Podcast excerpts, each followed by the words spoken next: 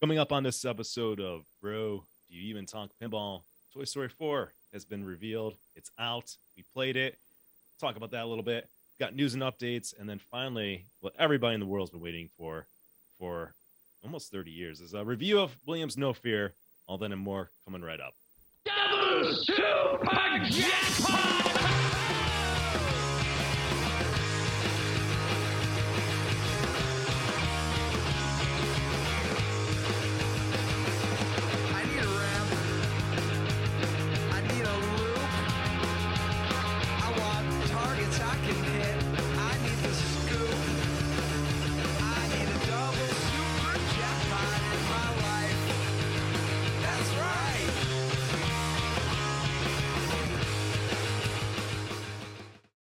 And now, the Hall & Oates of pinball podcasting, Nick Lane and Kevin Manny of Buffalo Pinball. Whoa, boom shakalaka.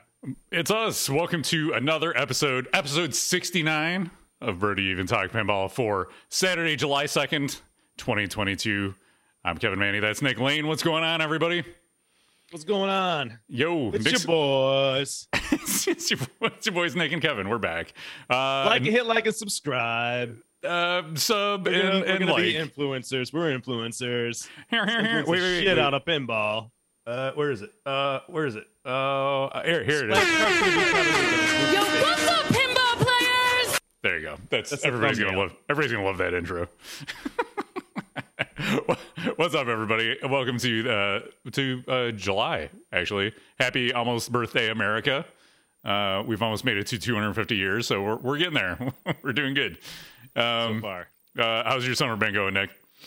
Yeah, it's been going. I got COVID a couple weeks ago, so boom. That was fun. I still got a nice COVID cough that's lingering, so maybe you guys might get treated to that. We'll see.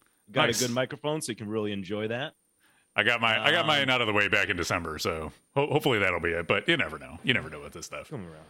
Yeah. But I've been enjoying it. I've been playing a ton of disc golf. Me and Jeffrey and Martha. We're gonna be on tour next year.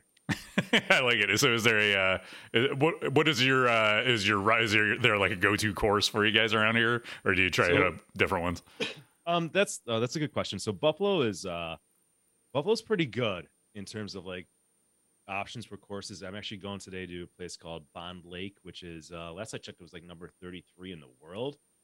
Oh, nice. It's like a half an hour from here.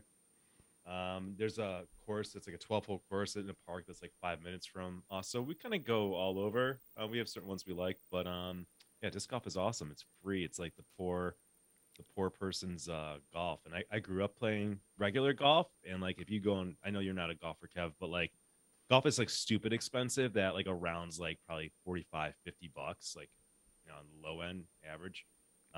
Disc golf is free. Nice. A disc is like anywhere like $10. $30, you're good. All right. Well, that's your disc golf update. You got your. Can you show your Latte Larry's mug? I like that mug. Oh shit, that's right. That's good. That's good. It's appropriate. It is. How I fucking roll, man. That's how Nick operates. All right. So why don't we kick it off with some news here? Here's the tip. It's the latest pinball news. So hot, it's on fire. All right, the big news of the month is that Toy Story 4 has been revealed and released by Jersey Jack Pinball. It's number 7 from Jersey Jack. It's a Pat Lawlor game with Joe Katz was the lead on code. John Yaussi is the artist, and it's Toy Story 4. So I think I was, along with everybody else, a little disappointed when I first saw the theme. Everybody was just thinking Toy Story, and then it's like, oh, Toy Story 4. What is the fourth one out of all of them? But I have one here. Let me see. You can't see it. It's over there. It's just past Tron.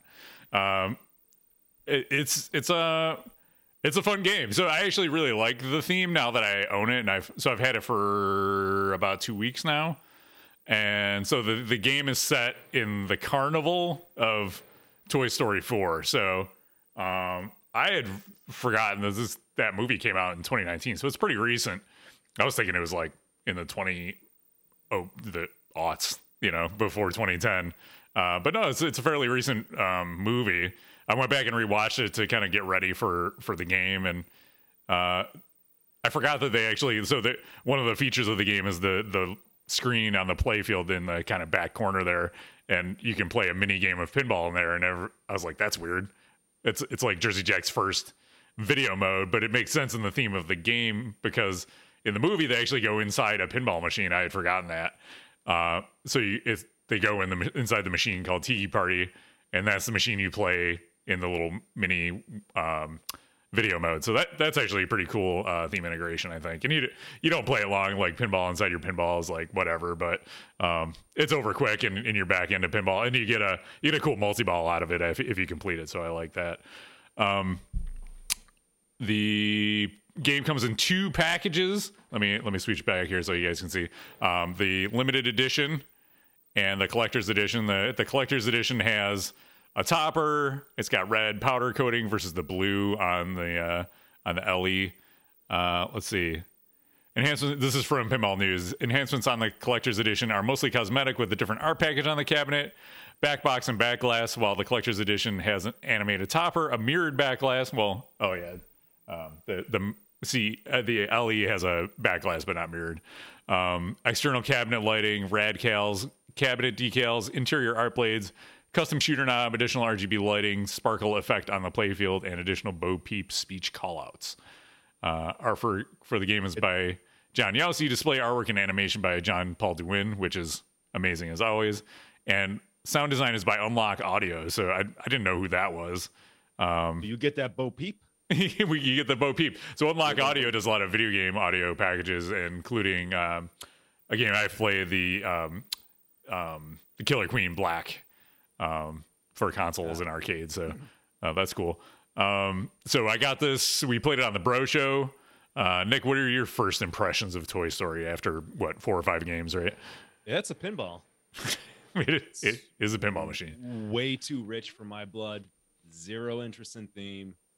It's got that Jersey Jack polish. It didn't seem like there was any amazing toy in it, ironically enough. Like it's got the jump ramp, which is fine. It's a nice smooth shot. I like it. I like how the posts come up. But there's nothing really cool in the game that grabbed my attention. But I had fun shooting it. I thought it shot well. It's kind of an open play field. That's very descriptive.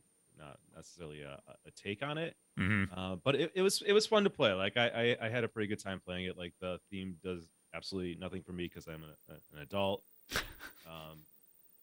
technically. I'm an adult and I really like the theme. So did you beat the game yet? No, because the game's actually much harder than people think it is. It's relatively easy to get to. Meet me at the carousel the first time, but there's actually 2 paths. So to beat the game, you have to go back there a second time as Buzz Lightyear. And if you really want to do it, you want to complete all of the tasks on your way there, not just start them, right? So you could just start all of the things and get there. And then, so the meet me at the carousel is cool too, because you can get there, but it's a long mode. So to actually get through it too, is a challenge. So I've gotten there twice. The second time I got there, I got further in it, but still didn't beat the first path, the woody path of meet me at the carousel. So it's actually been so I've been playing the hell out of this game. I love it. It's a great carrot on a stick kind of thing where it's like, you can get there, but getting there is not easy, but you're always like, pretty close. It's like, oh, if I had done 1 or 2 more things, I could have gotten there. Let me try again. And it does a good job at the end of the game. It puts up on the screen the main 6 tasks that you're supposed to do. I think it's 6. And it shows how many you've accomplished, how many you started, and how many you missed out on. So even the first couple times you play it, it's like, oh, those are the things I need to do. Let me get back in there and try and do those things. So it's a good mix. It's not as... The rules aren't as complicated as some of the other JJPs. It reminds me more of a Dialed In where things are a little more straightforward. Some Jersey Jacks can get really complicated and intricate. But this is one that's, I think, is more approachable by most folks that just step up to it. Yeah. This seems like it's a game for the masses, not necessarily the pinball nerd. And it's not to say that, look, I hardly spend any time with it. And it's not to say that there isn't stuff in there for the super pinball nerds, and you're obviously having fun with it, but it definitely, I think the audience isn't necessarily us. Is that fair? I actually would disagree with that. I think it's designed to appeal to a wider base, but I think there's enough in there for the hardcore, like, tournament player, the folks who have been in the hobby a long time, the better players. Because Carl streamed Toy Story 4, and I think he got to the second path, but it was like a 2-hour game to get there, right? So it's like you gotta really play this game if you wanna get there. Most people are not gonna be able to get to the end of this game, but there's a lot up front where it's like, oh, there's this ramp that pops up that I want to shoot. So there's like cool, satisfying stuff for the first time players. But if you really want to dig into it, you have to play it for a long time. So let's see, Toy Story 4. What else can we, it's expensive. Like you said, there's no low end, standard edition game anymore. There is just the limited edition and the collector's edition. The limited edition is $12,000. The collector's edition is $15,000. So no small change here. But I was thinking about this too. I wonder if that was an intentional move by Jersey Jack to if you raise the price, your profit margin is going to go up per unit, and demand's going to go down. So in theory, they're going to turn more profit on and have to build fewer machines. Do they end up with more revenue in the long run that in that way? It's to be determined. But if they can't meet the capacity of, they were running Guns N' Roses for 2 years, so. If they want to get on a cadence of doing 2 games a year, they're not going to be able to keep doing that. And if they can't hire enough people, or they don't have the production capacity to do that, then maybe this is trying to find that. Maybe they're just going to positioning themselves as the high end players in the market. They're the high dollar manufacturer. They're just not going to make as many, but they're going to turn a higher profit on each machine. That was just my thinking on that. You got an MBA, so you don't like Kevin's assessment. Go fuck yourself. There you go. That's it. All right. Anything else regarding Toy Story? So I've been streaming it. I did it. We did the Bro Show, and then I streamed it again this past Monday night.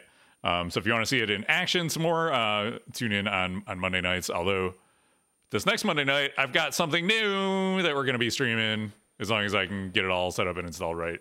I got my Weird Al, so we're going to talk about that in a little bit too. Just showed up this morning. What's next? Oh, we got this is amazing pinball machine that everybody is clamoring for. The next Home Pin, it's Spinal Tap, so it's on the production line. They're making 4 of them. They might sell all 4. Well, there's like 20 shaker motors here, so maybe they'll sell 20 of them. This is it. Take your pinball to 11. This was our first glance at the playfield. I should. Are you seeing the stream, Nick? Can you see this? Yeah, unfortunately. All right. So this is yeah, you can see. So apparently they have a high speed getaway as their like machine, their reference machine in the factory, and you can totally see that in those inserts. The inserts in the middle of the playfield looks just like high speed. It's got this weird light bar thing on the left side. And there's actually, if I take it over here, this was from the pinball. Look at that light bar. Look at that. That's like a, they're like, let's stick a fluorescent lamp in the game. Yeah. That'd be cool. They went down to Home Depot and got an LED bar and stuck it in there on the side. So this is a picture from Pinball News and Pinball Magazine, their monthly email update. This was our first like head-on shot of the game. So it's weird too, because they have a big LCD screen in the back and a DMD. So they have both for some reason. And then it's just like, really appealing to anybody who's like, I like LCDs, I like DMDs. Like, well, you can have both with Home Pin. you get it all. I feel like they're just gonna like put a bunch of movie clips on the big screen and that's it, and do the rest on the DMD. I don't know. I have no interest in this game, but it was there's there's not much pinball news happening every month, so this is one we can talk about. What you get, guys. This is what you get. Fault. This is why we do it once a month. This is because this is all you get. We're committed to a once a month show. If you don't like the content, well, it's probably because there isn't good content. So we're gonna power through and be troopers. We got other stuff we're gonna talk about, but we gotta check off the boxes when it comes to news. Oh God! Speaking of more garbage news, here, let's go back here. It's a if you're ever like, I need a pinball machine based on NFT garbage. Here you go. It's Bored Ape Pinball for some reason. This is from Nap Arcade. He posted the content. He didn't make it. Yeah. I'm pulling this news from Nap Arcade. He says, last night an unusual NFT-themed pinball machine named Escape from the Megaverse made its public debut at Barcade in New York City. I'm still trying to figure out exactly what this is. I think that says a lot. What we're all thinking. What is this? So it looks like the layout from any of their private label games where they're like, hey, can you make me 50 pinball machines? And they're like, yes, we have this layout. You can have it and we'll customize it to you. So it's like Star Wars or Spider-Man or Supreme, any of those games, the home versions of those games. But this one is different in that it has the big LCD screen in the back. It also has Stern Insider Connected. Oh my God, Insider Connected, which I guess makes sense for an NFT-themed pinball machine. I don't know, like, how many of these they're going to make or if they're going to be available to the public. Nick, as our resident blockchain expert, can you explain what the hell an NFT is? First of all, I want nothing to do with NFTs. I want nothing to do with altcoins. I want nothing to do with shit coins. None of that shit. But, yeah, I work in that industry, not the NFTs. God, no. I got to go take a shower. But I've asked people who are into it, and I've not been given a satisfactory answer. Like, the only answer that they ever give me is, like, they like the community. Just like we like the pinball community, like, they like the community. Okay, fine. But, like, yeah, this is puke. I think it should be theme specific where, you know, your score, you start off at, like, 1,000,000 points, and your score just get down over time till you get to zero. I hope it's on brand like that. That'd be awesome. Or you get some other sucker to buy the pinball machine off your hands for more than you paid for it. Listen, I've not heard a good explanation of NFTs. That's the best one I got from somebody who's really smart. So I listen. If somebody wants to prove me wrong, I'm fine. I like to learn and listen, but it's whatever. It's whatever. It's whatever. So this is kind of like a recurring theme with people who buy these Bored Apes. NFTs, they like are turning them into things. It seems like a way to boost the value of it. So Seth Green was like making a cartoon out of his, but his got hacked and stolen, and he had to buy it back. Hilarious. And there was just an Eminem and a Snoop Dogg video that actually has a pinball reference in it, but they like turn into their Bored Apes in the video and things like that. So it's all like, to me, it smacks of people just trying to boost the value of this NFT garbage that they own in some way to try to make them more valuable and attractive so they can resell them and retain the value of what they've invested. But I mean, that's all I got. NFT pinball. That's pinball, man. And yet that exists, and Ballarama does not, and Deeproot does not. So there's still the irony of something that like doesn't really exist, but it's been manufactured into now that it's actually a pinball machine versus Deeproot and Ballarama. Like, there's a lot to wrap your head around there. Yeah, I mean, at least this is like a thing that exists that you can own and will, you know, you can transfer like pinball machine, the property that's based on. Like, who cares? But there you go. And there's NFT pinball. What else? So this isn't news, but this is a discussion point I thought we would all appreciate. So this is. This came up in the Buffalo Pinball Discord a couple days ago, so it's a hot topic on Pinside. Great Witch John is looking for a $100,000 whale investor for a licensed game. Let me just read you the top post on this. It says, looking for a person with money. Here, let me squeeze this in so you can see the whole thing. Looking for a person with money for a prototype, fully working and pimped out pinball game. It will be one-of-a-kind licensed game that either moves into production or dies to become the one and only game. David Fix, I'm sold. Where can I sign up? Let's go. David Fix of American Pinball was told what I am interested in at the Pintastic show last week. Okay, cool. Like, what does that have to do with anything? He will get the first crack at it if he's interested. Well, if he's interested, wouldn't he have said so and decided to, like, bring it on and not have you out here looking for $100,000? Maybe, I don't know. If not, it gets floated to other parties or dies as a one-of-a-kind prototype. That's twice he's talking about it dying, this project dying. This can realistically done with a tiny group of people with the needed skills. I have people already lined up for this to happen. Please contact me privately about this, and it should be finished March 2023. All right, so let's start your timers. March 2023.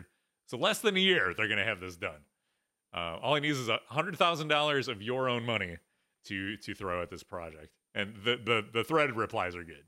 I like how he throws out I've shown this Dave Fix. Now I've known Dave Fix since 2011. I've spent well over 100 hours with him. Now Dave is with American Pinball now. If this was any good or there's anything, Dave would have snatched it up. All right, potentially, right? Potentially, right? Why throw that bit in there? So obviously Dave looked at it and he's not interested. American Pinball's not interested. So what the fuck do you have? This guy is off his rocker. It is amazing thread. It's good. Can we go back? I want to go back to the second post in this thread. He says, there's after people just posted a bunch of GIFs and memes back at him. He says, yes, I talked with a knowledgeable person at the show along with David Fix. Oh man. Dave, I know you're probably not listening, but I would message him and be like, what the fuck? So basically he's saying Dave's not knowledgeable. That's right. His words. that's how he positioned it. He's getting downvoted to hell here too, by the way. He's getting slaughtered in this John Greatwich, whatever, he's getting slaughtered in this thread. Told me the way to go is the rich people that usually do not post here but see what is going on. People know that I can get numerous pinball pieces done, and I get a fully working game done. $100,000 US is a reasonable goal for a one-of-a-kind licensed pinball machine. If it moves into production, it will be a win for those involved. Where's the value proposition? You know what I mean? This guy's not a designer. This guy doesn't even have anything. He has not even indicated he's secured a license. What do you have? What are you selling exactly? What is this? This is it never stops, Kevin. There's so many mental cases in pinball. This one's good. He goes, feel free to reach me personally and my past pinball production for the last 15 years. Wow, I can't read today. I lost a shitload of money doing stuff. Well, that's reassuring for my $100,000 investment. But in the end, a lot of stuff was done by me and my contractors. I have a very good reputation with pinball parts suppliers and those in the industry. Now that I am retired, I will focus on the goal I always wanted to do, a licensed one-of-a-kind pinball machine that may move into production or die. This guy just wants to make a pinball machine and somebody just to throw money at him. There you go. What is he, an adult make-a-wish kid? This is not how life works, dude. Who knows? But any whale is not concerned about $100,000 if he is a multimillionaire. This game will be pimped out. This is not a J-pop harebrained idea. I have a very small shared workshop to get this pinball machine done, along with numerous contractors and suppliers for the needed parts. People don't get to be multimillionaires for the most part by not caring about $100,000. It's quite the opposite. Because they know where to invest and are good with their money, usually they can get to the point where they are multimillionaires. So this guy is just, this is crazy talk. Crazy talk on display for everybody. It's great. Yeah, it's insane. If you have $100,000 and you're not concerned about it, you're like Elon Musk. He's the only one that doesn't care about $100,000, I think. And even him, I feel he would probably care about $100,000. Well, you just don't want to do something stupid with your money. That's the thing. It's not rational. There's no value proposition here. There's nothing being sold. $100,000, somebody who might be multimillionaire, billionaire, that's not a lot of money for them, but they also aren't just looking to burn it and set it on fire, right? That's what he's missing. Just because somebody has a lot of money doesn't mean that you automatically, just write a check for a bad idea. This is not a J-Pop hairbrained idea. This is Wildcat. This is a 100% original my own hairbrained idea. Nailed it. Oh, yeah. Pinball industry. So it's sad because we didn't have any Ballarama updates this month other than they went to see Hamilton. So that was very exciting. And they're getting a new house apparently, which apparently halts all production of pinball machines. So it's weird because when Arcade moved from Chicago, from Boston to Chicago, JJP didn't shut down. He just moved and they kept working. It's weird. You would think that this is parody, right? You'd think that this post is parody, especially everything that happens. And this guy's obviously on Pinside. He sees all these other things fall apart. He's aware of them. And then, boom. I mean, Wildcat nailed it with his comment. But no, this is real. And I've said it before and I'll say it again. It's just never going to stop. There's always going to be the Ballarama. There's always going to be this John for Great Wish. There's always going to be the Papa Dukes. Like, it's not going to stop. So yep. Buckle up and enjoy the ride with Kevin and Nick. We'll be there to call them out. And it makes for fun content for the podcast every month. So we love you and hate you all at the same time. Another topic of discussion, which came up following our last podcast, was enjoying games without knowing the source material. Oh, shit. All right, Kevin, hold on. I heard my cue. There it is.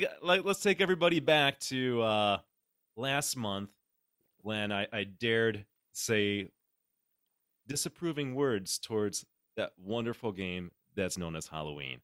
So there's a lot to talk about here. And I just want to read this guy who got triggered. You can go and see the comment. I won't read his name because he doesn't even use his screen. He uses his real name because that's how he rolls. God bless him. I'm gonna read this. Oh no, not me. I wasn't just, and I'm trying to use his, like, the way he types. I wasn't just seen on stream playing Halloween and visibly enjoying it and having positive things to say. LOL. GTFOH. Get the fuck out of here. Yep, that's what that is. There should be another O technically. LOL. Get the fuck out of here. Not sure how you can honestly review a pin of a movie you've never seen. Oh, he's got all caps. A movie you've never seen. Okay, I'm going to stop right there. So the charge against me is that this guy is incredulous. Like, how could Nick possibly review a pinball machine of a movie he's never seen? Well, that's an excellent question, sir. How could I? I've been wrong all this time.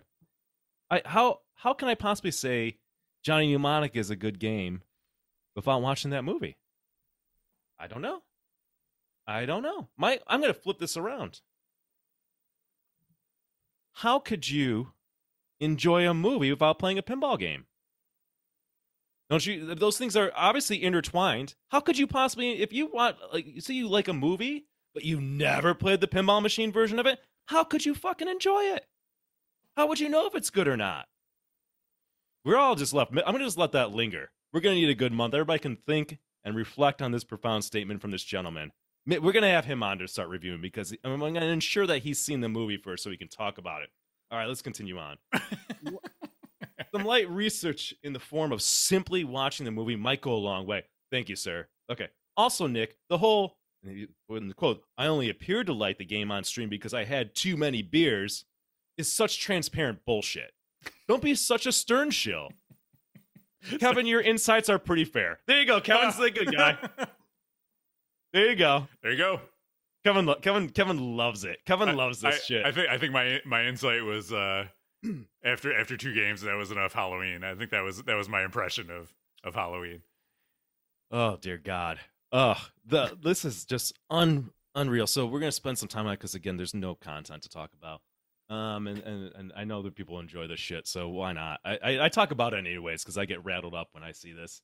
Let me break things down for you, sir. Because I think this is a teachable moment here. I think that we can learn something. First of all, I don't think I was praising Halloween on the stream.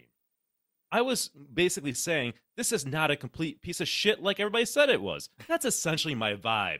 I'm also playing it for the first time at a collector's house, trying to not be a total asshole about this guy's new game. Now, he's become a good friend of ours, and Patrick's awesome. And Patrick can take it. He's a big boy. I can tell him his game is complete shit, but also I want to try to be open and appreciate it. Okay, so if you think I'm being positive towards it, I would disagree with that. And also the people in the spooky thread basically said, no, no, no, Nick was not really saying good things about it. He just said it wasn't a complete piece of shit. And then afterwards, by the time we did this, the podcast and talked about it, that like some time had passed and I got to think about the game. Second of all, as Kevin and I painstakingly say all the time when we give impressions, it's not a review. Okay? Clearly it's not a review in your book because I haven't seen the movie, so I have no basis if it's a good game or not. We can just move on from there. I want to also commend people in the spooky threads because most people, you know, I slammed the game. Most people are kind of like, yeah, Nick's whatever. Nick's kind of right, and we still like the game. I think the way you approach that is saying, okay, you can say, Nick, here's where you're wrong about the game. Like you said this about this rule. I don't think you understand how that works. You know, point out what I'm missing, not in my character, right? Like, don't attack me personally and tell me where I'm wrong. You didn't tell me where I'm wrong other than I didn't see the movie, all right? Which is just no one, that's nonsense, okay? It's great that you like the theme. And there's definitely a market out there for spooky, for people who are just happy to have a pinball machine with their theme. They see some scenes from a movie, the art's there. That's, dude, that's perfectly fine. I don't want to stop anybody's enjoyment of that, okay? Like, that's cool. Just own up to that. No big deal. I don't want to ruin your time. But the game is garbage in terms of basically shots, layout, rules, the audio and visual production is garbage. And here's the funny thing. We actually try to get Patrick on the show today to review it. I'm going to maybe pull up his text when I get a moment. And I can have some snippets from him and his quotes he said I can share. But I was over there a couple weeks later. All right. And this game, Kevin's been out since when? Jeez. It's got to be going on a year now, right? Close to a year. Yeah, because it was around Halloween time last year, right? When they announced it. Yeah. I was at Patrick's a few weeks ago. And he's like, what game do you want to play? I was like, oh, let's try Halloween again. You know, maybe I missed something, right? So we go and we play a game. Patrick's the first player. I'm the second player. When I get up, the game starts me on ball one as the second player in the middle of the mode that Patrick was on. In the middle of the fucking mode he was on. What? Game's been out 8 months? And that's the software where it's at? Dude, that's insane. That is insane. Day one, if the game was released by that's pretty bad. But the fact that still exists, the fact that we were playing, the game had tilted out when we were on the stream and you're still playing, it's not lost on me that the guy who's coding it is the 20-year-old referred to as Bug, because that game is buggy as shit. I'm not slamming the dude. Like, he can code a pinball machine. I can't. But it's not on the level of a Stern or Jersey Jack game. Not even close. Yeah, they've also got... They have this tiny team of inexperienced people making two pinball machines at the same time, trying to code and design rules around two machines at the same time. I just looked it up, and they announced it on July, almost exactly a year ago. July 5th, 2021 was when they announced this game. So, yeah, they've had a year to polish this up, and it's got a ways to go. Yeah, dude, it's complete garbage. And let me say this: last year around this time, Kevin and I played Led Zeppelin Pro on location, and then I got on and I talked about how I was disappointed, and I talked about what I didn't like about it. And then some people replied to me, and they're like, hey, Nick, I think this is a good game, and here's why. They actually gave me examples and things to focus on and look at, and guess what? I end up owning that game, and it's one of my favorite games of all time. Right? That's how you can respond to something. Take on my criticism and show me where I'm wrong. Tell me that there's not a lot of bugs in the game. You can't. Okay, tell me that the rules aren't basic, or the audio's bad, and so on and so forth. Or just say, listen, Nick, I grant you all that. I'm just happy that there's a Halloween pin. It's my favorite movie, so I'm not super nerdy about pinball like you are, dude, and I'm just happy to have it in my home. And I'd say, that's awesome, 100% respect. I'm glad that Spooky exists to make these titles that maybe Stern or Jersey Jack isn't playing. That's great, but I stand 100% by the other things I said. And to my knowledge, that is the only game during the last year or so that has gone down in value. That people are dumping this thing like it is fucking toxic and it needs to be buried 10 miles under the earth. They don't want it. It's bad. There's currently currently 29 of them for sale on Pinside. A lot of them, they're like selling their pre-order spots for way under what they bought it for. I think they were like $2,000 pre-order spots going for like $900 and things like that. It's crazy. Yeah, like no other game, to my knowledge, is tanking like that. Everything's going up.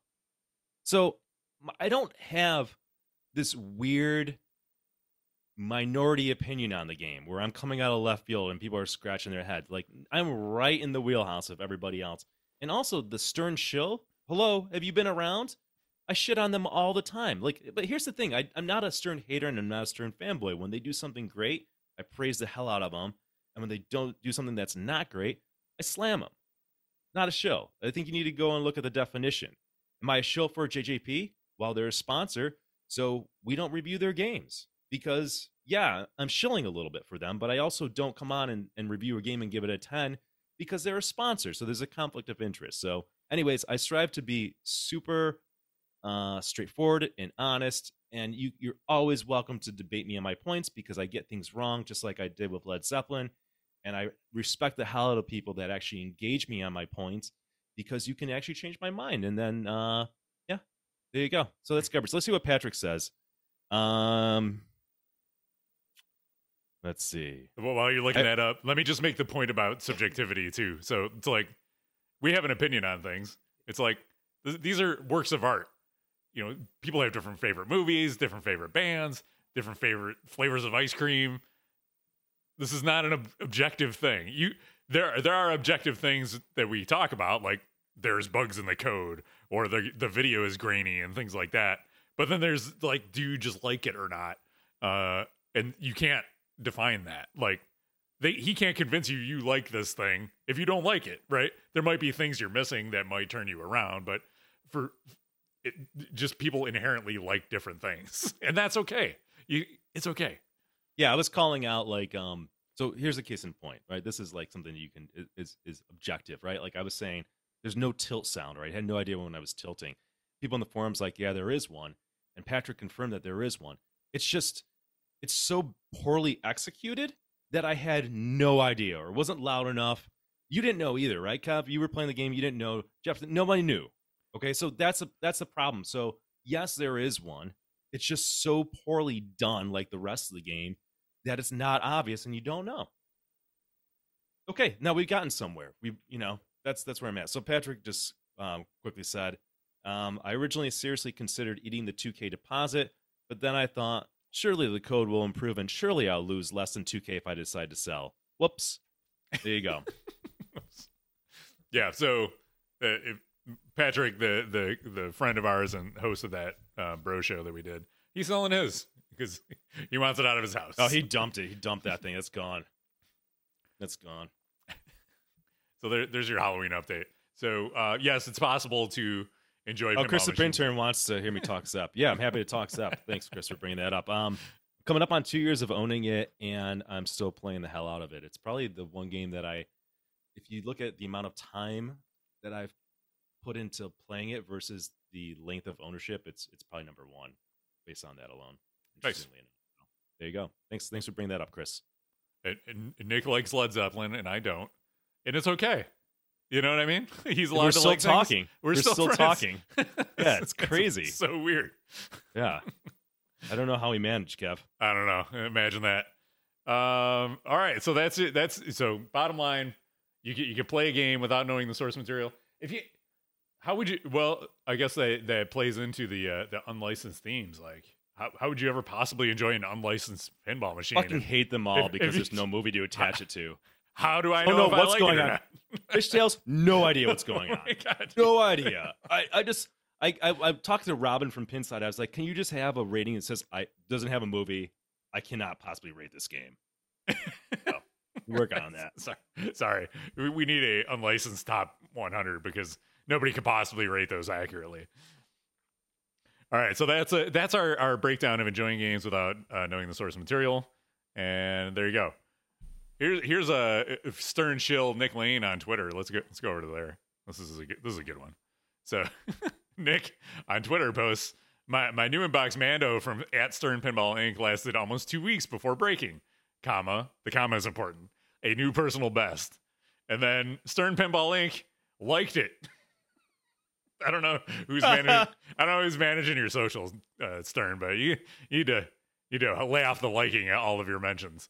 And then, so it's a tough day. They were in like the liking groove. They had like boom boom. They liking it. It's like that meme of the person clicking on the computer doing like the thumbs up, like that. Yep. Like, they're like, job well done. Time for lunch. Look at all this engagement we're getting. And then later they unliked it, but because the internet is forever, we have a screenshot of it. So I kid Stern. The backstory joke behind that is we were talking in a chat, me, you, Patrick, and Matt, and so the history behind here, if you're new to the podcast, is every single new inbox game that I bought from Stern for more than 10 years has had issues. Like, I just never had a game where I just never had an issue and everything was working fine, right? So I almost made it to 2 weeks with Mandalorian. I wasn't even celebrating, Kevin. You know, I wasn't even like, my game's working, everything's good. Like, I did jinx myself because when I got it, I looked at that upper mini playfield and I said, man, I'd hate to have to work on that. So maybe I guess that's enough for the universe to like take a little note and then fuck me 2 weeks later. So we were talking in chat and Patrick's joking. He's like, oh, Stern probably sees that Nick Lane's got a pinball machine on order and messes around with it and sends it out. You know, so then like that happened that same day and Stern liking it. I was like, theory confirmed, Patrick, here you go. So what was the issue and have you resolved it? Yeah, so the issue was a wire got unsoldered from one of the coils, which caused both flippers to stop working on the upper playfield. And so shout out to Flipping Out Pinball. So both Zach and Greg, who's joined it. We got the whole straight down the middle team behind me. You know, like this is great. This is what a time to be alive in pinball. So I got them. They got my back. Matt came over last night. Dude, he's awesome. It was a pain in the ass. We got it out. Took forever. Fixed it up. Now it's working. Pinside, also shout out to those guys. People were helping me there. And it doesn't seem like too many people had this issue, but like it just sucks. Like I just cannot catch a break. It's working now. And Stern, I give you guys a hard time, rightfully so. Your attention to detail, which is shown by that tweet, is at the heart of every issue. But they did follow up because I did give them a hard time because I screenshot it and then also had a LOL like, are you liking this? Like, and they're like, oh, sorry, they DM'd me and like, how can they help? So, but you also called them out on the playfield that they promised you in May of 2021 that you still don't have. Correct. We'll keep that saga. They promised me a playfield back in May 2021. I'm still waiting for it. So, Here's the sad thing with Stern. Like you have to like have like a meltdown and start really getting pissed off to get anywhere. That's the sad. And I despite my demeanor on this podcast, that's not how I like to be like at all. I try to be patient and they will push you. But anyways, that's that story. That's a little fun, isn't it? We love you, Stern. Never change. What else we got? Let's talk game room updates. Why don't you go first? This is a bathroom break while you do your game room updates. Right. This is perfect timing. I love it. Thank you. You're back. Bathroom break with game room updates. All right, so let's start. Well, let's go over here, and you can see literally like an hour before the podcast, I got a delivery of my Weird Al's Museum of Natural Hilarity playfield module, topper, artwork. I got the LE version, so. I also ordered a few extras, including the USB button box, which lets you plug in USB headphones, and I'm going to use it for my USB Wi-Fi dongle on my P3. And I also got the apron art for Sorcerer's Apprentice. So I figured while we're shipping stuff, let's get all that in on one order and combine the shipping cost on all that. So super excited to have my Weird Al. So I mean. It's only been, I got Toy Story, 2 weeks ago. So it's been 2 weeks since I got a new pinball machine. So it's about time I got another new one. So there if you're watching live, I can show you Toy Story. It's right over there. But yeah, so that was the other big update was that I got Toy Story. Thankfully, gratefully, one of the first to ship out. It's an LE. It's in great shape. I've had to do a couple little tweaks to it. Let's see, the diverter on the left ramp, if you're watching my last stream, it was like hitting there's a plastic housing over the diverter, and it was hitting that, so I just had to unscrew stuff and shift the cover over a little bit, and that solved that. Not much else. It's been doing great. I've been playing the hell out of that game. It had been a while since I got a new game. The last like new inbox pinball machine I got was Guns N' Roses, which was October of 2020.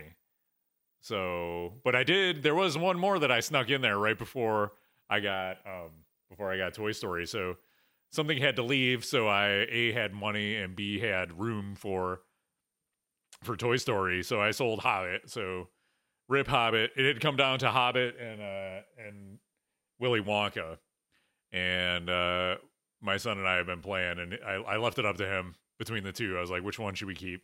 And he said, keep Wonka. So we're keeping Wonka for now. That'll probably be the next one to go, because now I have 4 Pat Lawlor games in my collection now, and that feels like too many. You're still wonking the donk, dude. Still wonking the donk. That's right. Did you have a lineup of just blue games? They all look the same. That's the weird thing about like Toy Story. Like it looks the same as like Dialed In and Wonka. Like if you like glance quickly, you're like, what game is this? Like, there's 3 different games here. What game is it? Like you're tricking me. This is one game. Pat Lawlor has a long history of blue games. If you go back to like Earthshaker and Whirlwind, and it's just he likes blue. And like every other JJP that comes out is blue. He's living in a blue house with a blue window. Unless you buy the LE and then you get red, I guess. Or the CE. The LEs are all blue. So yeah, when I sold the Hobbit, I had it up for sale, and then somebody offered me X-Men LE plus cash because they saw that X-Men was on my wish list. I was like, oh, that's interesting. I've never owned an X-Men, and I've always wanted to play it some more. So why don't we do that? And then I didn't know at that time exactly when Toy Story was going to be launched. Like I knew it was soon. That's why I was making the move. And like 2 weeks later, they announced Toy Story. So I had X-Men for about 2 weeks. It was super fun. I played it on stream. I would have liked to keep it, but money. These pinball machines aren't cheap. So I sold X-Men. And that moved on to a new home, and now we got Toy Story. So that was a quick turnaround for a couple machines, but that was super fun.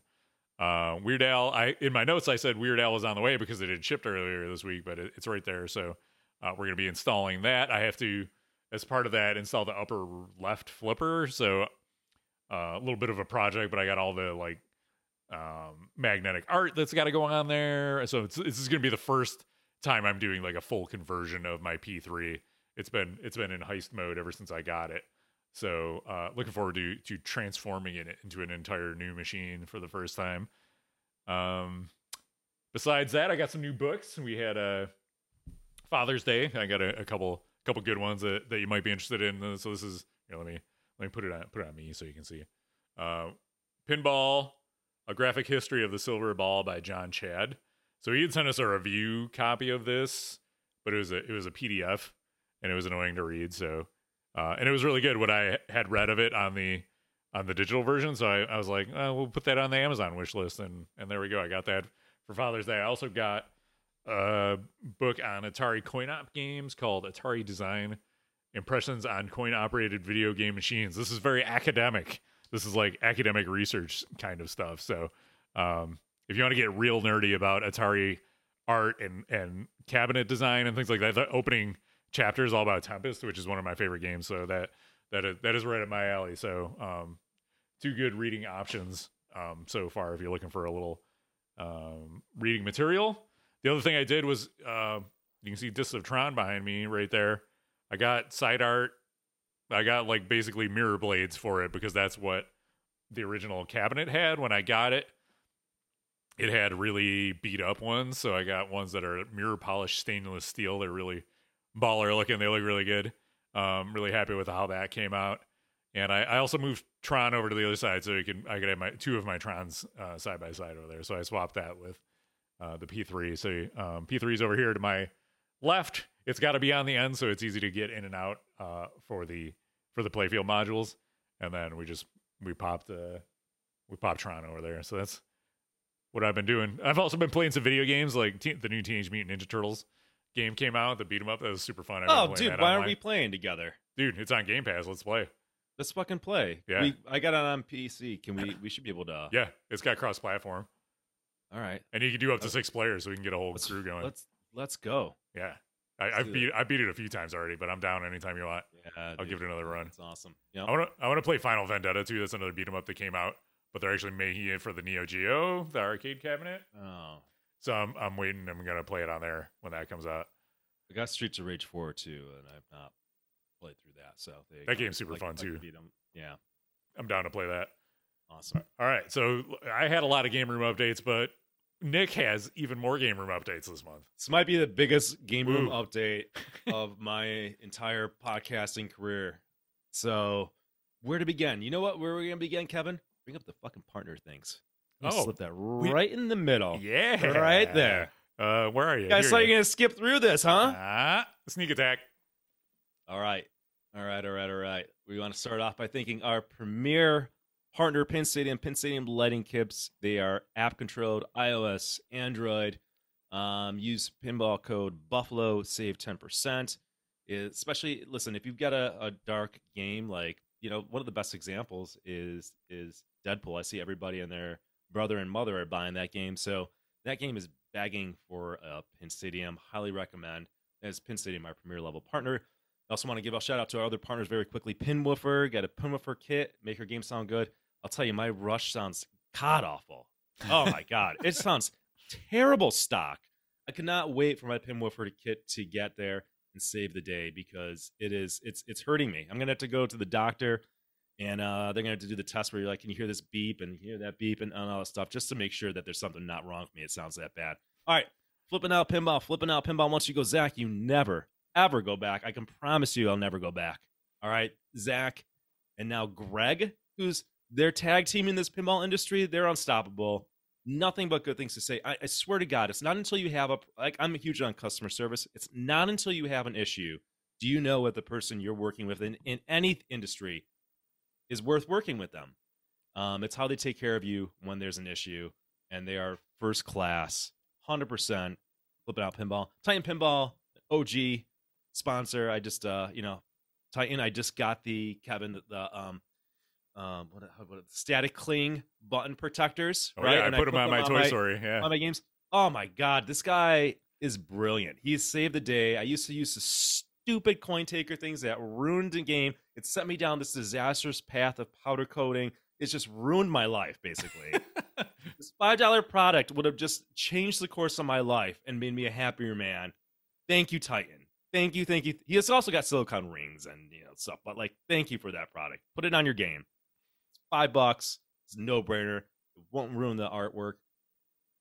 Do it. Pinball EDU, go to pinballraffle.org. Support a charity. Help kids with autism. Maybe you can win a pinball machine. Who knows? It's possible. Pinside.com, my favorite place to go and talk pinball and have people publicly shit on me. There's nothing better than that. One of my favorite stories, and this is what happens when you skip this shit. I sent it to Kevin the other day. I asked a question: where is the post located? Where are they putting the post on Rush? Where are they putting it? Because here's the deal. If you remember, we were talking about this before. The pros were shipping it in the middle position. All right. When they started making the LEs, they were making it in the lowest position, the easiest position possible. Now, that's interesting to me. Because, first of all, I think the premium LE is a little bit easier because you got some safe returns. Why are they doing that? I don't know. I never got a good answer. And so I asked, now, I was wondering if maybe now, they're moved the pro to the same position as premium LE, and it sounds like they haven't. So I asked the question. This one asshole, because he's done this to me before. He's attacked me before. I don't know why. He answered the question. He's like, I've seen it. He's like, well, it's this, but I've seen it. Depends on who's on the line. They put it all over for all these games. No, they don't.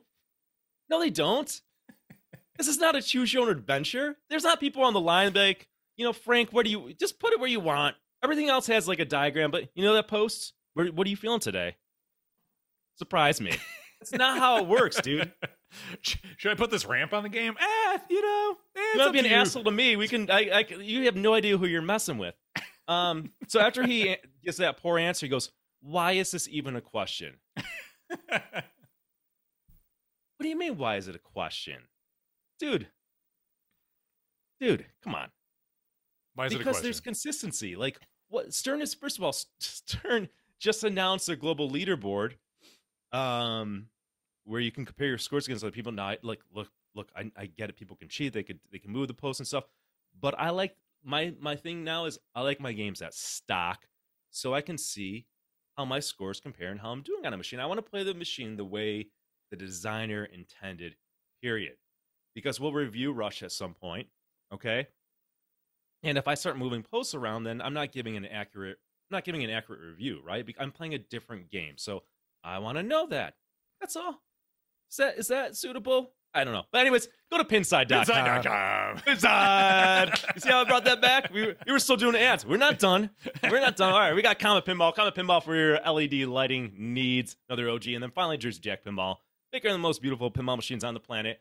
Grab their newest Toy Story 4. Kevin Manny loves it. What else do you need to know? All right, let's get back to game room updates. Yeah, it's your turn. That's probably one of the best ad reads ever. That was good. Like, and I snuck that story right in there. That's like a bonus edition for the people who sit and follow, especially the live people. You're welcome. All right. Also follow me on Pinside. Go ahead and give me a follow.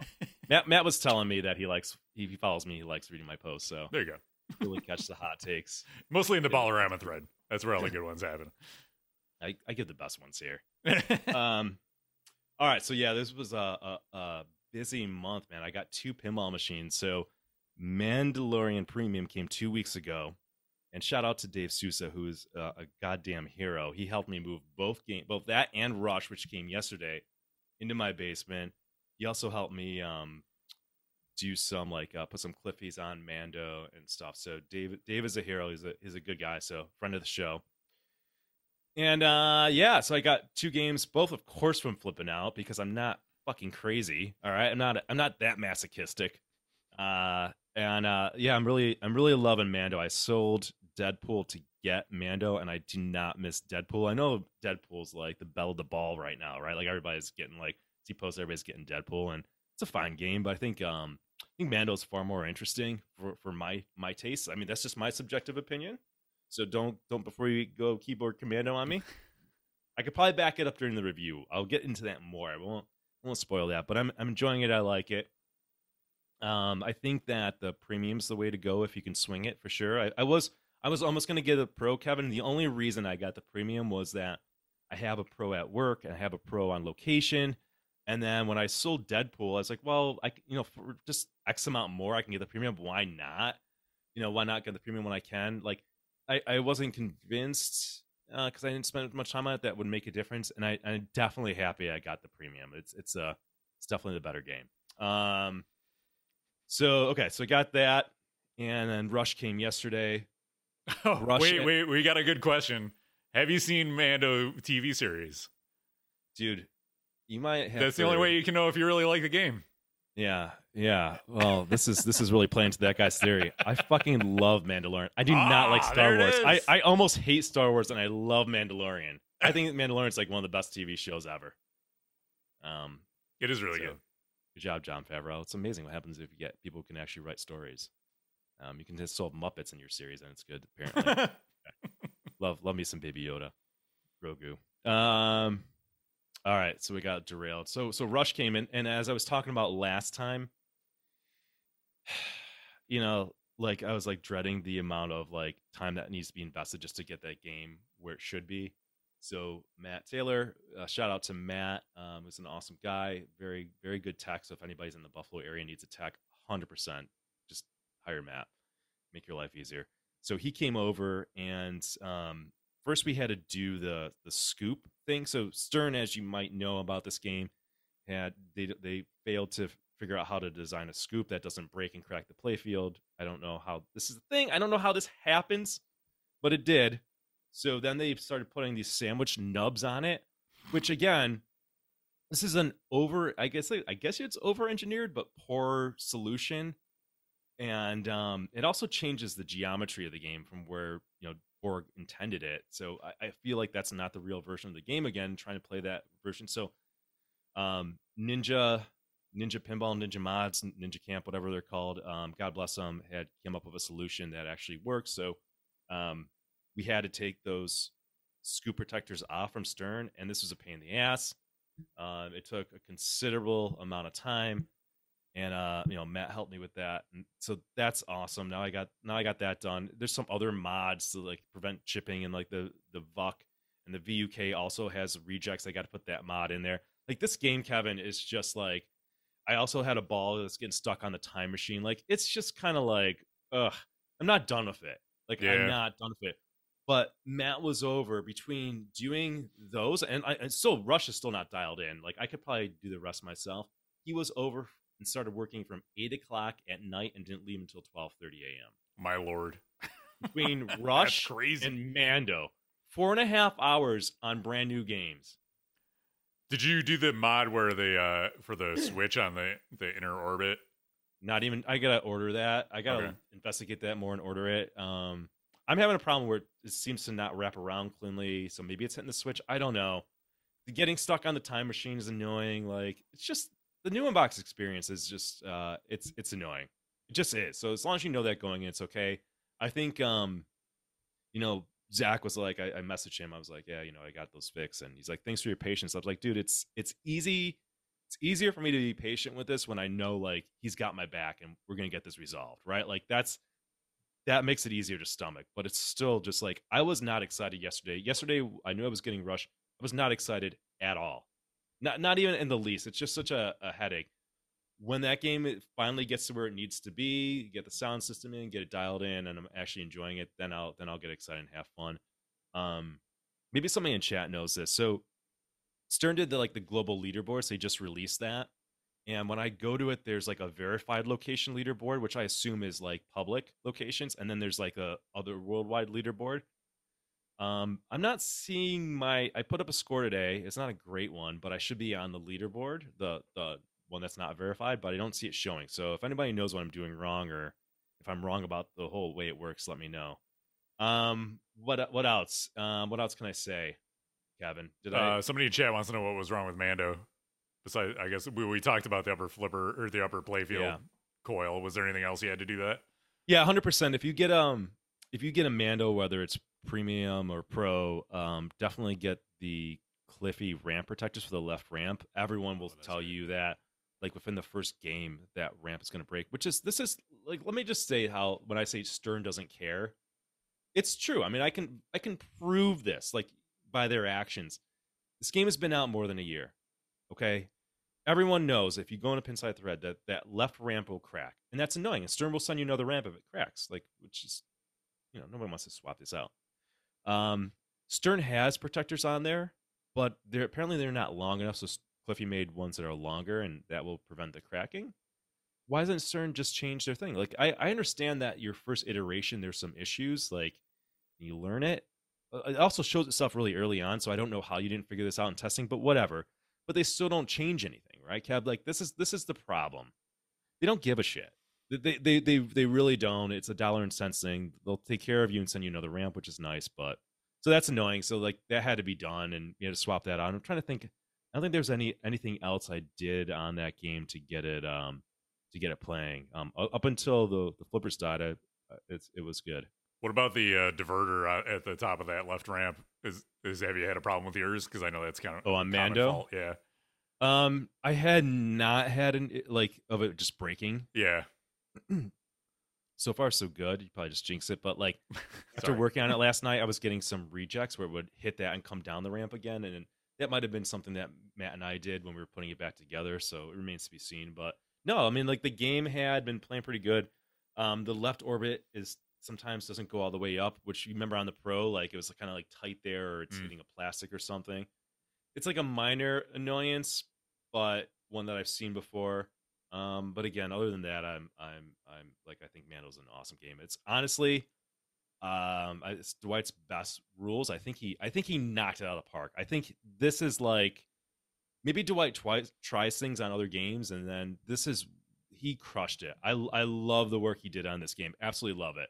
I can't say enough good things about the theme integration on it and the choreography and everything. So Dwight criticized your other games that just haven't clicked for me, but this, somebody let this man know that I couldn't be happier with his rules. So I can't wait to have you over and we'll go through it. Yeah, I want to, because I told Nick, I was like, I like everything about that game except the rules. So maybe I'm missing something, and because I like the theme, I like the art, I think the playfield's neat and interesting. The sound and theme integration is really good. But yeah, so the big thing when I played it was it seemed like the encounters were super grindy, and I think they changed how some of that works, right? So one thing that they changed, it used to be like you can just spam the middle shot, the Razor Crest shot, and just do multi-balls and stuff. Now, like, you're locked out of it unless you do a mode or something else. So you've got to play through the game kind of evenly. Okay.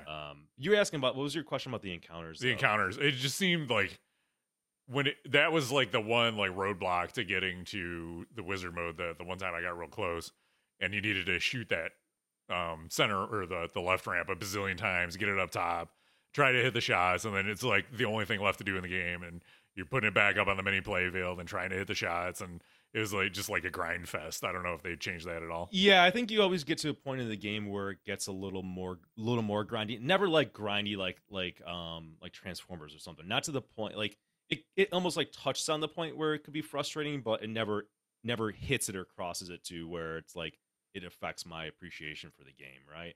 Okay. I think the upper playfield's really fun, and again, we can talk about this a little bit, because why not? We'll do a review when you've had some time to play it. And we actually did review it. I went back and looked. Yeah, we'll re-review it, I think, okay, in a new light. I think it deserves it. Okay. But yeah, it's I think on the one problem with the Pro is that when you shoot up to the encounters, it doesn't always feed to the upper flipper, which is annoying. So then you got to do it again.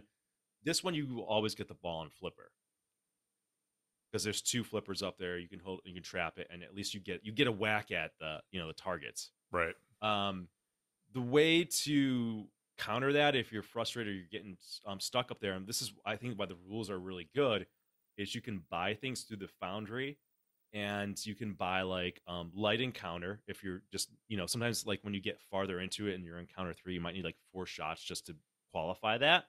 So you can buy a thing that will make that qualified. Okay. Or you can have a complete encounter level. So if like, sometimes during encounter, I'll have to go up there a number of times because I keep on missing like a shot. And I'm starting to feel out where are the flippers, because like that thing gets really vertical, which is really cool. This thing rotates like the mini playfield. It gets like really, I'm not showing it right. It gets kind of really vertical, and then it will get more flat at certain times. So you can just, if you're getting stuck, you can just buy a thing at the foundry and complete it. And that will help you progress through it faster. And like you could do things for getting missions lit, going through the Razor Crest multi-ball faster, so you can use that, like, I can buy things feature to progress through the game. And I think a lot of things in the Foundry are actually, like, makes you think, like, what should I get? It's not like, oh, always do this. You always buy this, and, like, it's different, and it also would be different in competition. So it's really good. Yeah. Really, really good, in my opinion. That reminds me of Pirates, when you play Pirates, and people are like, what character is the best? Well, there's not a best character. You have to pick the one you want to apply a particular strategy to, right? Yeah, and that's why, like, Deadpool is pretty linear, like, in that sense, and this is a linear game too. Like Deadpool is like, oh, I want to fight this character. You could choose that, but it's always kind of plays out the same. Things like the Foundry, though, there's just more kind of decision making. There's more there. The multi balls are way more interesting to me. Like, I love on the multi balls how there's things to do on the upper playfield during the multi-ball. Yeah, like, that's exciting. Like, that. Like, yeah. Trying to okay, can I trap it up there? And I got a ball down there, and like it's just fun. And like the again, like, good multi-ball rules. It's not like, okay, you're in multi-ball, shots are lit, and then you hit all shots, and you hit a super jackpot. Like, one of the multi-balls in Mandalorian is you hit shots and you're building up a super jackpot, but the super jackpot's only lit when you're down to one ball. Oh, like, that's cool, right? Because then it becomes a moment. Yeah. You're like, oh shit, it's flashing. The game's going crazy. Am I going to collect it? That's cool. That is so. There's just, again, there's more there for someone like me. Yeah, It reminds me of some of the stuff I've been enjoying in Toy Story. Pat Lawlor is always great about having those cross playfield shots when you're in multi-ball. You're like, you get to a certain point in a multi-ball and it's like, oh, I need to hit this cross playfield shot with the upper flipper. So I got to trap him up down low and try to rip that spinner. Or there's one, the road trip multi-ball, where you're trying to like pop it back into that far left shot, hit the drop target, and then put it back in there for the mega jackpot. So I can actually complete the mode and not just start it. So yeah, I love those, like this little, like the stuff that makes it more interesting, and it's not just a bunch of lid shots, right? Yeah, and I think Teo Pin had Joe Chair says Mando rules seem very simple. I don't think that they're simple. I think that they're straightforward. Like I think you kind of always know what to do for the most part. The only weird thing is that the kind of like at the beginning, like nothing's kind of lit, like in terms, it's not obvious if you don't know what's going on, how to start a mode. That is weird. You'd think they would have done something by now. It's a really weird design decision, which I don't understand. But other than that, the game is like very straightforward, which is like playing Rush. I have no idea what's going on. It's like Rush seems like everything's always kind of lit. It's not intuitive. Like I'm looking forward to that complexity and digesting it. But again, like I wouldn't say Mandel rules are simple. There's a lot there, but it's pretty straightforward that somebody can step up and be like, okay, now I need to hit this shot, and that's what's going on. Yeah, I think that's a plus in design when you're presenting the basics of the game. That should be pretty straightforward what you need to do, and then leave it to the advanced player or the homeowner who's had it for a while to kind of uncover the other layers as you dig into a game. That's good game design, in my opinion. Yeah, and then the Foundry is where you can kind of get creative on how you want to approach it. And like the multipliers are like how you want to push your luck on certain shots. And a lot of the modes are like, you can exit out of this mode or you can keep on hitting this shot and build up more value in the mode. Again, like that's a cool feature. Deadpool doesn't have that. It's just like I hit up, and then I'm done. And Deadpool does have like, if I go into a mode and I have a guy get 2x scoring and stuff. So it's a little bit of that, but yeah, it's kind of, it's in many ways linear, and then other ways like open-ended, that as you're going on an adventure, giving the players decision-making and options, and push your luck a little bit. Yeah, I was playing it at James's house, and he was showing me how the multipliers work. I was like, oh, that's cool. I didn't realize that with the target on the right. Yeah. I can build that up and bring that into your multi-balls and stuff like that. So that's cool too. Yeah, and it's straightforward. It's not anything too crazy. Right. Awesome. So was that it? That's all the game room updates you got? Two new pinball machines? What? God, I'm probably forgetting some. Oh, the powder coating. Oh, yeah. Oh, dude. I got it. Hey, where is it? Okay. I am so fucking pissed off, dude. So let me tee this up. So I thought that Rush Premium would look awesome with white powder coating, so I went with Cosmic White, and I made the mistake of having somebody local do it. This is a shop, right? It's not a person, but the shop did my Led Zeppelin, and I thought it came out pretty good, and now I'm in doubt of like that. But Kevin's got it on the screen. I just posted on Pinside this morning, so you can go and see the shit show. And those are just some of the pictures. I could have posted more. It looks like I took these parts and spray painted them out back like in 2 seconds. Look at that. Oh, that line is terrible. Look at that. Come on, dude. $333 for this garbage. I'm not naming the place that did this, and there's not a lot of powder coatings in Buffalo. I'm gonna try to work it out with them. Like what? What is it called? God, why am I forgetting this? Pinball Refinery. He does powder coating. He didn't do this, God knows. But I reached out to him, and he was commenting on it. He's like, "Look, they didn't do a good job stripping it off. You can see that you need to strip that stuff off." And I'm looking at the invoice, and like they charged me for stripping, like. So they were supposed to, that's where it ends. They were supposed to do that process. You can just tell that they just didn't give a shit, and they returned it to me. So I'm going to try to fix that, but that's, it's actually really bothering me right now. Cause I feel like I got taken. Yeah. So. That's annoying. Hopefully it works out for you, but I guess he was saying, I was reading through the thread, and Pinball Refinery was saying that white over black is particularly hard. And, he strips his stuff down to bare metal before he powder coats any white, because he understands it's so hard. So I guess there's, anybody who specializes in something is going to know the ins and outs a little bit better than somebody who's just a general practitioner in this way. So this guy knows pinball Pinball Refinery knows what it takes to get these parts looking good. So I mean, this is a legit shop. Like they should know this. I feel like they were just like skimping and like, there you go. Like, hope you're happy with it. And I know who looks at that and is like, oh, that's good. Let's go. Yeah. Well, exactly. Right, Kevin? Like, it's just obviously bad. It's not like nitpicking. It's just obviously bad. And where Pinball Refinery says, like, when you just half-ass it and you don't do the proper stripping on it of taking off the existing powder coat, then what ends up happening is that in the long run, that's going to chip. So I can't wait for that to happen on my Led Zeppelin.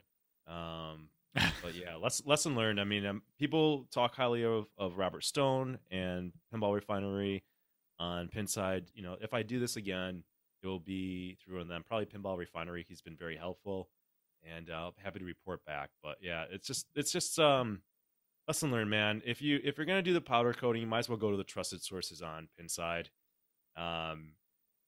You know, I didn't want to ship things because there's additional costs like in that, and I like thought, why can't this person handle it? They have good reviews on Google and stuff. They're like a legit place. This is, I don't know.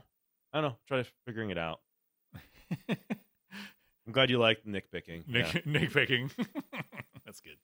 All right, couple local updates. We wrapped up our team league, so we did our team league a little differently this time around. Thank you, Matt, for heading up, leading the charge, and bringing that back. He's like, I love team league. Let's do it again. And we're like, all right, let's do it. And we ran it over the course of a month. Every Wednesday, we used to go every other Wednesday. We figured this would be better because we were getting into summer and folks like in Buffalo like to make the most of summer while we have it. And my team was the winner. That's why I brought this up. You know, my team won. So technically Nick was on my team, but he never actually played. So you know, thanks for nothing, Nick. Appreciate that. Hey, you're welcome. My son made a comeback to team league though, so that was fun. He played on our team, and it was fun to get out there and play with him. And we got to start thinking about fall league. So usually we announce that during the summer. So if you're in the Buffalo area and you're interested in joining, check out buffalopinball.com, sign up for the mailing list there. I know we have some huge mailing list fans out there. They very look forward to our occasional emails from the league.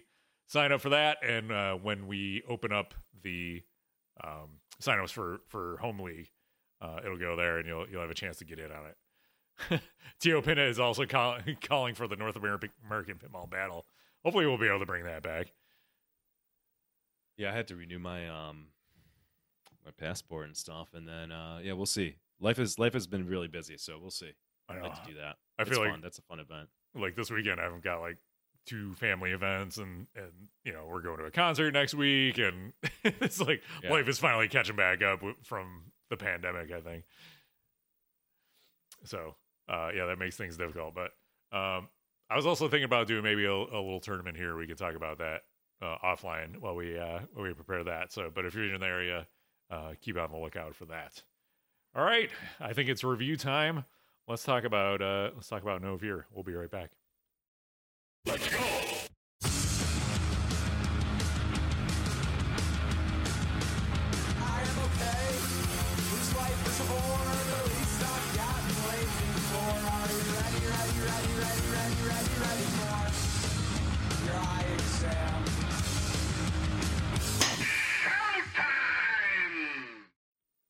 It's showtime. It's time to talk about No Fear. It was released by Williams in 1995. It's a Steve Ritchie design with art by Greg Ferris and Pat McMahon. Software lead was Matt Corial, and sound by Dan Forden and Vince Pontarelli. Pricing, according to Pinside, is in the $3,700 range. That's probably a little bit low, but I have seen some in that range, so that's a fair price for it, I think. So yeah, let's talk about No Fear. This is a game that I used to own. So Nick, you've played it a bunch at my house and at Pinburg and stuff over the years. Solid game. Let's kick it off by talking about the art. So like we said, art was by Greg Ferris and Pat McMahon. I think it's really nicely done, hand drawn art. It's a extreme sports theme. So if you're a 90s kid, you remember No Fear t-shirts being all the rage at one point. So it's very extreme looking with fire and the back glass has you know, the Valvoline race car with fire coming out of the back and that guy's head exploding in fire and lightning and huge waves. And this dude's got a sweet mohawk and look at all that. It's very 90s, very extreme. There's this guy jumping out of airplanes on a snowboard or whatever the hell that is. Rock climbing, you know, flames on the cabinet. There's skulls, flaming skulls. So if all of that sounds up your alley, then you might enjoy the art package of No Fear. Nick, what do you think about the art on this game? Yeah, I mean, it's not bad. It doesn't really do anything for me per se. Maybe it's the theme, maybe it's the colors. It's not. I don't think it's particularly attractive overall kind of package when you just kind of look at it. But it'd be hard pressed to point out anything particular that's bad about it, if that makes sense. It's very orangey. There's a lot of orange to it. This one in particular that I have on the screen has orange powder coating and orange wire form, so that increases the orange overload. But even default, there's a lot of orange, yellow, and black. Those are kind of the prevailing colors. And then there's some blue, pops of blue, and you know the lanes are all pretty nicely defined as far as like where you need to shoot and things like that. So that helps. Yeah, I mean, that's your basic No Fear art package. The sound on it is pretty good from what I haven't played it in a while. It's been a few years since I owned it, but it's got a lot of rock guitar music. The skull, it's probably Dan Forden doing the voice of the skull if I had to guess. But he's the one that says play better and all that. There's a lot of call outs. It's who do you said? I think that's Dan Forden that does that, doesn't it? Or dude, you think that Steve Ritchie does the skull? Dude, 100%. Okay. Why would Steve Ritchie not do a voice in the game that he's working on? That's true, because he does yell at you. He goes, 100%. So yeah, that's 100% Steve. Okay, my bad. I bet all my NFTs on it. Wait, that's not much of a wager. I don't have that shit. Yeah, rock music. Good call outs. I don't know. The music fits the theme, I think. What do you think? Yeah, it's good. So I was coughing, so I was on mute. Oh, okay. That's all I've been doing these days. Yeah, the sound is good for its time and appropriate for the theme. You know, I feel like I'm ready to jump out of an airplane. That's right. I like when it is cool when you shoot the jump ramp so one of the playfield features we'll talk about later is the jump where you shoot it to the upper loop. And then you can jump it, and after you hit a couple in a row, the skull starts screaming and stuff like that. So it's good. It does a good job of getting you hyped, which that's what you want out of a pinball machine, I think. Toys. So there's the skull is like the main toy on the playfield, but it's not a toy that interacts directly with the balls. There's I think I have a shot of it here. You can see underneath there's a scoop that you shoot it into, and then the skull talks and he moves his mouth, which is cool, and his eyes light up, and there's kind of a side angle on him, so he's a cool toy. And the other like main gimmick of the game is the jump ramp, which you shoot the left ramp and it feeds to a magnet accelerated ramp in the back, so if you don't hit it quite fast enough, it boosts your ball and gets it up to that upper flipper, and then you can shoot it across, and there's actually a little jump. Let's see if I got a better angle on that. You can kind of see, well, not really there. Right there. It jumps across from the plastic to the metal part of the ramp. So that's a cool gimmick. I like that a lot. Other than that, it's pretty straightforward Steve Ritchie layout. You got your far left saucer like he likes to do. A bunch of lanes, bunch of two orbits, a couple ramp shots. There's a little inner orbit that shoots around the skull. You can see there. Just to the left of that, there's a lane that ends in a scoop where you shoot there's a drop target that stands up and you shoot past that to start your modes and things like that. You also do your ball locks there. So that's like the main playfield features and toys. What do you think about the toys on this game? I think the skull's kind of cool. You know, it's there's not a ton of toys. It's pretty much the skull, but I think it's theme appropriate. seems kind of light in terms of stuff, especially for the time period where I think there was definitely cooler toys in games of that time period. So in that respect, I feel like this is a toy of today that you would get and you just like shut up and be happy with it. But in the 90s for Williams, it's kind of lacking. Yeah, I agree with that. What do you think about stuff like other games Steve Ritchie was doing, like Star Trek Next Generation, they had two cannons and all this other, cool stuff on it that, Bally Williams was kind of crushing it at that point as far as like stuff on the playfield and unique interactive mechs. And this doesn't have that, but it's got a fun, fast layout.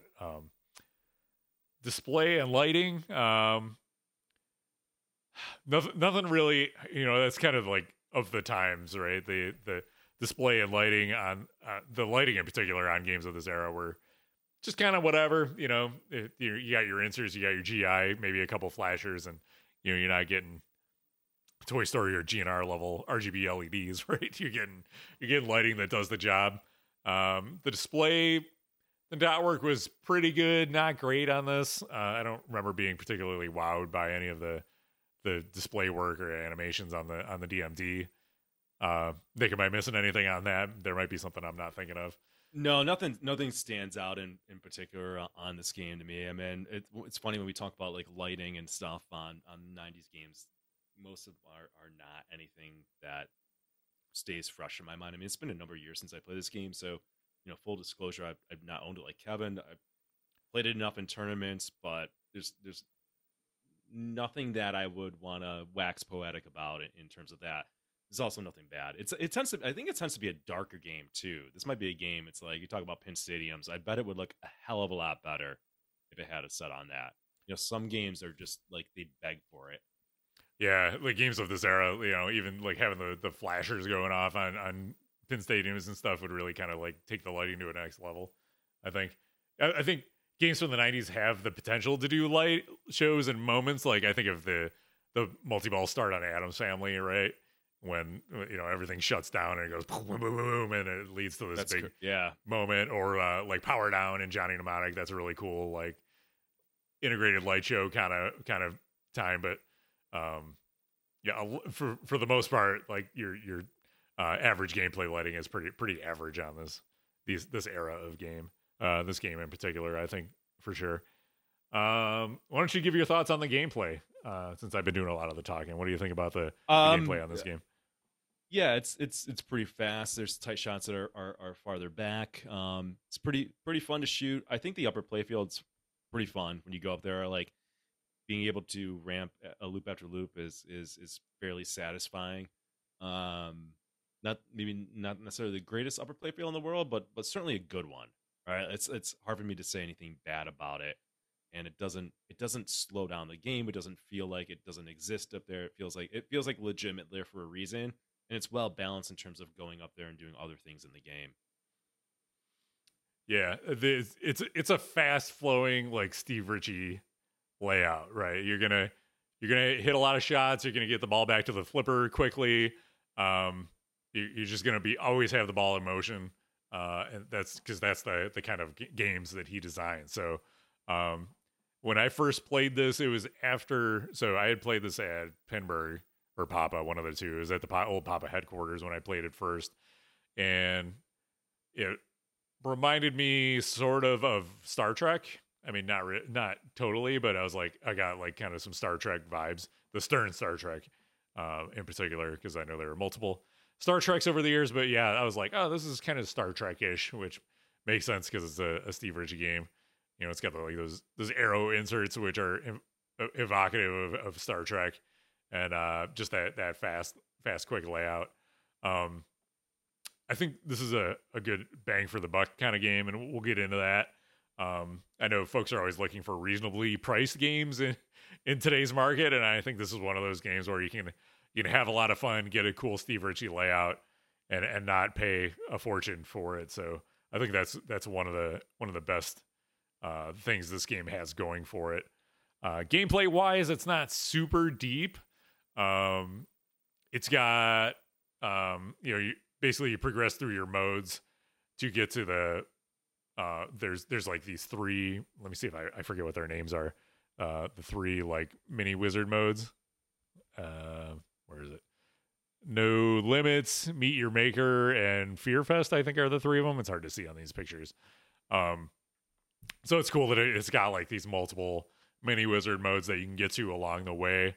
But it's not particularly hard to do it either. So I think that's pretty standard for this era of game too, because, you know, you weren't getting super deep rule sets in games in the 90s, but you were getting, if you're looking for a mode-based game where there's like a wizard mode at the end, versus something like, say, Fishtails or something like that, where it's more of a like go for a big score kind of game, then I think No Fear might be up your alley. It's got Payback Time, which is another Steve Ritchie, you know, go-to gameplay feature where if you ramp out, you'll eventually get to a quick scoring Payback Time, which we first saw in Terminator 2, so things like that. So it's got a couple different ways that you can approach it if you want to go from a score perspective. When I was hosting league and tournaments, when I owned this game, that's what kind of made this interesting. It's like, oh, strategically, how do I want to try to go for multi-ball? Do I want to go for Payback Time? Do I want to play through the game and kind of progress through the modes and kind of score that way? Because there's decent scoring in the modes too. But if you can get to the super jackpots and the multi-balls, it's a good way to go to, trying to hit that cross-play field, jump ramp during multi-balls, a fun way to go. What are your thoughts on the gameplay and rules on this? Yeah, how much is this game going for right now?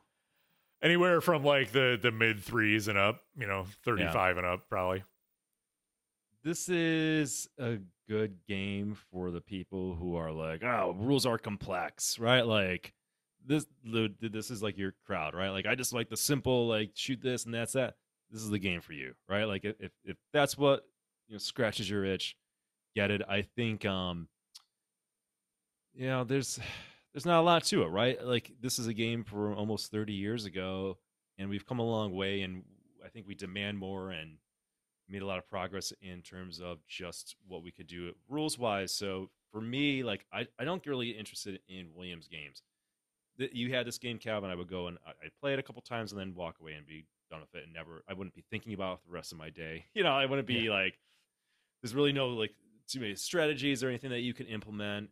Kind of pure pinball. You play it, and I think it's a good game for maybe somebody who wants a pinball machine that's more modern one, right? That's not, it's got DMD at least, but it's just like, listen, I want something. I want to break the bank. I just want to have a pinball machine in my home. This is probably a good choice to have.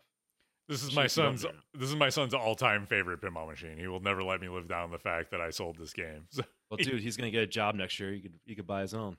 I told him that's your life goal. Like it was for Adam's family when I was a kid. It's like that was the game I always wanted. So there you go. You can set your slates on a No Fear down the line. I wouldn't be opposed to owning it again if he would enjoy playing it. I probably wouldn't play it much.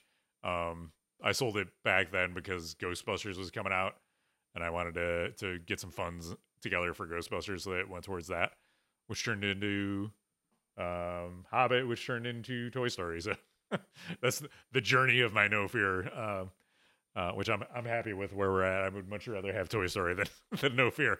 But it's a solid game. I think you can't go wrong if you're looking for something in this price point. You don't, despite what other folks might think, you don't have to be an extreme sports fan to enjoy No Fear. you can enjoy this game even if you don't watch NASCAR, or if you haven't jumped out of an airplane, or if you're not an extreme water skier or whatever the other modes are. You can have fun with this game. You can enjoy it if you want a fast-paced game with some fun rules, and it doesn't take itself too seriously. Then I think you would enjoy a No Fear. As far as lastability, I don't think this game has a lot of lastability. It didn't last super long in my collection. But like I said, it's one of those games where you're going to have fun with it for a while. You're probably going to get to the wizard mode. It's not super tough to get there, and then you'll be ready to move on. But in the meantime, you're probably going to have a good time. I think, Nick was talking to that as far as lastability in his comments too. Like, play it a couple times and you're good. If it's in your house, you'll play it more and get to the wizard mode, and then you'll be moving on. So, all right, let's go to our ratings. Oh, that's not our ratings. I didn't have that queued up. I'll just bring it up over here. I have to give this the ranking scale. Like, what are your thoughts on lastability? Yeah, I don't think there's a lot of lastability for, you know, somebody who can relate to where I'm at a player. There's just really nothing interesting there in terms of rules, and I think that's what it comes down to. Lastability, are the rules there? Is the challenge there? But you can have great rules, but if you're beating the game every time you step up to it, then I think it's poor lastability. So, you know, you're dealing with the 90s rule set from 95. It just doesn't keep right. I keep on wanting to kind of push the limits of rules. That's why I think rules just get better over time. And just like my description earlier of talking about why I like Mando better than Deadpool, I think there's just more there, and the rules are more interesting. And I could see like Mando lasting longer. Remains to be seen. So yeah, the lastability is pretty low on this one for someone like myself. Again, for people who just want simple rules and super straightforward and don't care about that, then, you know, your mileage may vary. All right, so the score key is 0 to 2 is a burn it, 3 to 5 expensive nightlight, 6 to 8 solid game, 9 to 10 get your wallets out. Where would you put this game in the grand scheme of things? I'll give it a 6. I mean, it's a solid game, right? On the low end of a solid game. Yeah, that's exactly what I was thinking. It's a 6. It's you know, you're gonna have fun with it. It doesn't have anything particularly bad that I was like, oh, I hate this part of this game. But there's nothing there that really stands out as this is amazing, exceptional. Like, you're not gonna find this in any other pinball machine. You're gonna have fun. You're gonna shoot the ball around. You're gonna get to the wizard mode eventually, and then you're gonna be done with it. that's my thoughts on No Fear. All right, that's good. That's we agree. Good awesome. Yeah, well, especially if we're not playing for a while. Yeah, I meant to again. Like, this is a good like, hey, I want to get into pinball, right? What's a game to get? Like, grab a No Fear. You know, this is I think it's a good like early in your pinball journey. You don't want to run out and buy a new Stern or something like that. Grab one of these bad boys. Yeah, enjoy it for a while and then save your money and, you know, work your way up. Yep, turn it into something else. Enjoy it for a while and then move on up. All right, so that's going to do it for another episode of Brody Even Talk Pinball. Thanks everybody for tuning in. Thank you, if you haven't yet, be sure to follow us on all of our social media. It's at the bottom here. It's we're on at buffalopinball.com. We're also Buffalo Pinball on Twitter, Instagram, YouTube, if you want to see archives of the old shows and things you may have missed. All 68 other episodes of Brody Even Talk Pinball live there. You can also follow us on Facebook, join the group, join the chat, or get in on the Discord and talk about pinball stuff over there. You can email us if you prefer to drop some feedback via email, talkpinball@gmail.com. You can follow us on Twitch and use your Prime subscription over there if you want to support the channel, or your standard Twitch subs are appreciated there as well. You can support us on PayPal, buffalopinball@gmail.com, if you want to send a little something via PayPal, or you can drop a review if you want a nice way to provide some feedback, support the show, tell a friend, pass the show along to one of your friends and say, hey, I appreciate this show. If you're just tuning in and you missed the show, don't worry. It'll be archived here on YouTube or on Twitch. It'll also be on YouTube. It's also on anywhere you get your podcasts if you want to listen to it in podcast form. I also have been uploading it as video on, what's that one? Spotify. Spotify also supports video podcasts. So I've been putting this up in video format so you can listen to it in audio format there or watch the video feed there as well. So that's going to do it for another month. Get out there, do some grilling, hang out with your friends, go outside, go America. Dude, come play Teenage Mutant Ninja Turtles with me and Kevin. Let's do this. Let's organize this in Discord. Six-player TMNT. Like it's 1989. Let's go. All right, we'll see you guys. In the meantime, so tune in later tonight. I'm going to do an unboxing of all this stuff on Twitch. People love seeing stuff come out of a box. Exciting. Yeah.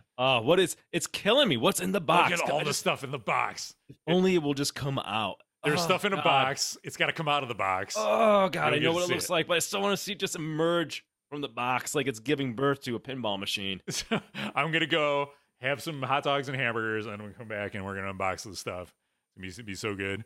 And then Monday night, if all goes well, I'll be playing Weird Al again, so I'm really looking forward to that. So you're a Weird Al. Your face is a Weird Al. Yeah, do you want me to, got him. Do you want... fucking hurt a little bit. Yeah. I can't believe you just did that publicly. You want me to come over on Monday and oh yeah, we should see if Patrick and Matt want to come out too. Let's bro show the shit out of this. Let's make it a party. Let's do this. All right. Weird Al bro show maybe on Monday. All right. It'll be supporting the celebrating the 4th of July with Weird Al. What could be more American than that? All right. Until next time, we'll see you. Bye.